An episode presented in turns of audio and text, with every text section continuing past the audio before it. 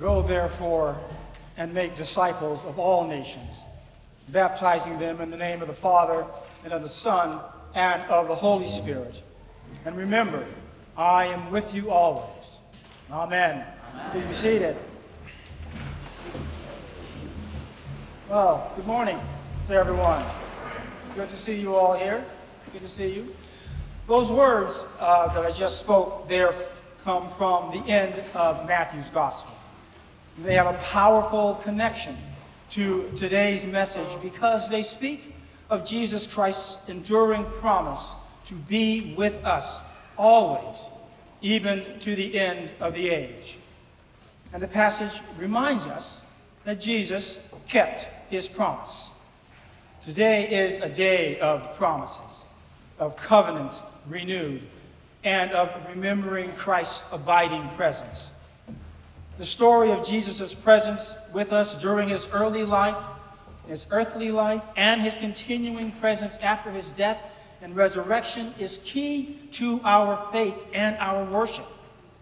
The Christ candle that burns right there by the ombre reminds us that Jesus is here now, present with us, and keeping his promise.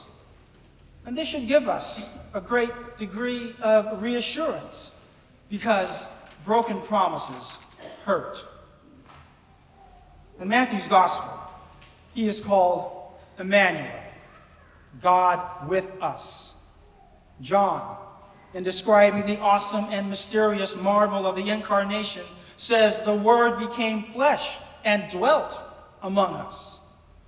And in Luke's Gospel, Gabriel tells Mary that her child will reign over the house of Jacob forever, and of his kingdom there will be no end. Today's gospel gives us another surprising reminder of Jesus' presence with us. The baptism of the Lord strikes us as odd.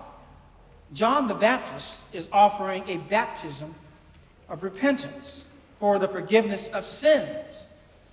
But Jesus has no sins. So why has he come all the way from Nazareth? There was a fever of expectation in the land. The people knew that long ago God promised to send a prophet like Moses who would speak God's word to them. And there had been many prophets, but not lately. Generations had come and gone without hearing, "Thus says the Lord," and there was no sign of the promised Messiah. And then John appeared in the wilderness, and some thought he might be the one. But John knew better. There was another yet to come, one who was more powerful, one whose baptism would not come from the waters of the Jordan River, or from any river for that matter. His baptism would come from God's Holy Spirit, that same enlivening, creating, transforming Spirit that swept over the dark waters of chaos before God said, "Let there be light." That same Holy Spirit that years later came upon the twelve disciples in Ephesus and had them prophesying and talking in tongues. That same Holy Spirit that will get into the waters there in the baptismal font and bring new life today to Cruz and William. But even though Jesus was to be endowed with this Holy Spirit, he was not to be a stranger to our human life. The promise was not merely to be with us, but also to be of us. Emmanuel does not dip his toe into the ever-flowing river of life and then sit on the bank and watch us go by. No, he gets into the river, where the joys and sorrows swirl, and the quick, unexpected currents threaten to pull us under. Didn't he cry over Lazarus? Didn't he rejoice with the seventy when they came back from their mission, flush with victory over the demons? "I saw Satan falling from heaven like lightning," he said. And he knew the deep fear that comes with a sense of abandonment.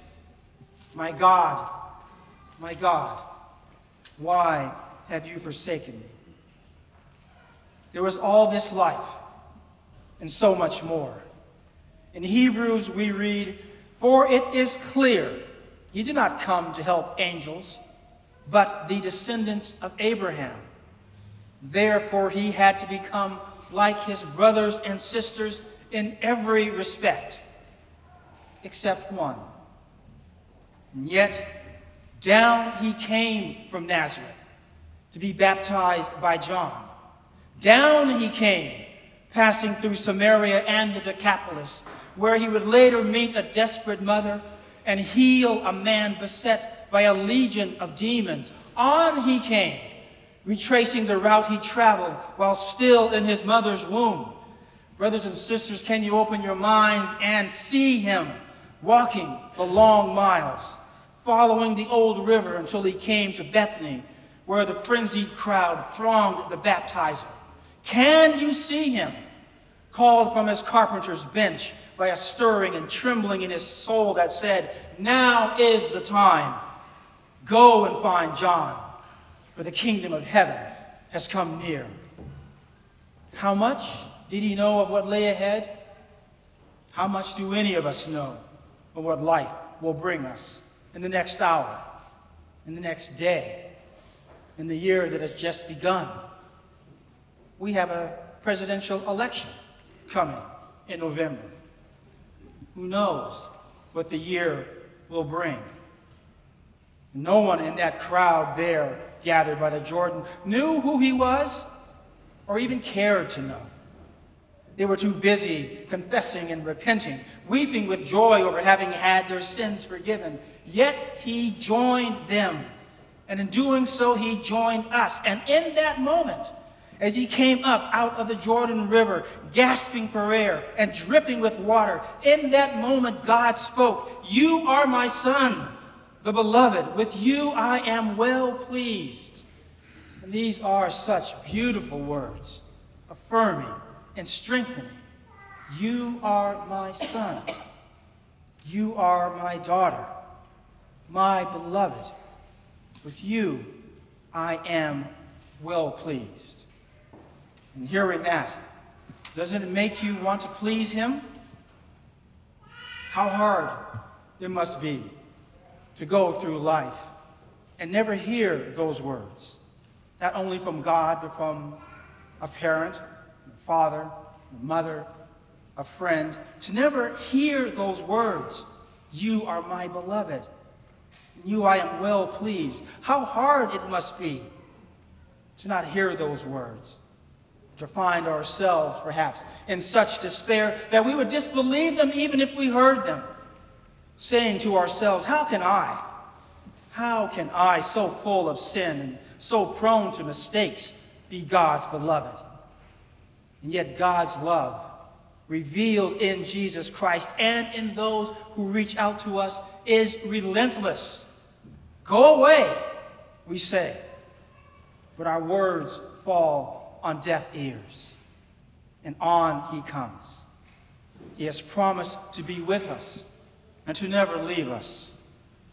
Consider, brothers and sisters, that it is at the moment of the baptism, at the moment of Jesus' communion with the crowds, that God rejoices and speaks, "You are my son, my beloved. With you I am well pleased." The same thing is happening today. God is rejoicing. All over Christendom, people are being brought into the body of Christ. Today is a day of promises.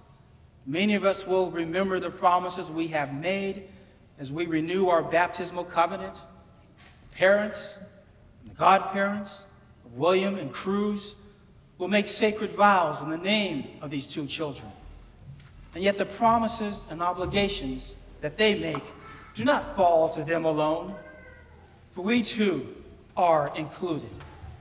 For what is it that we said in our opening acclamation? There is one body and one spirit, one Lord, one faith, one baptism, one God and Father of all. We are one family, with all the challenges, the trials, the joys, the frustrations, and the support that comes with being a family. A family in name and a family in Christ. One faith, one baptism, one body. And not only here at Saint Anne's, long ago, in a sermon on Psalm sixty-two, Saint Augustine of Hippo said, "The whole church spread abroad everywhere is his body, and of that body he is the head." It is not only believers alive today who constitute his body, those who preceded us, and those who will come after us, even to the end of time, all these belong to his body. And being members of his body, brothers and sisters, we all have promises to make, vows and covenants we will try to keep with God's help, promises we will remember and renew, broken promises we will try to mend with God's help. Today's gospel shows us one way in which Jesus kept his promise to be with us, to aid and assist us, to join us in the teeming waters of life and be baptized. And so knowing this, may we keep our promise to abide in his body, to proclaim his word, to strive for the justice and peace that our world so sorely and desperately needs, so that we and the children baptized today may live in Christ's holy and love-filled fellowship with each other and with those whom we meet on this, our earthly pilgrimage. Amen.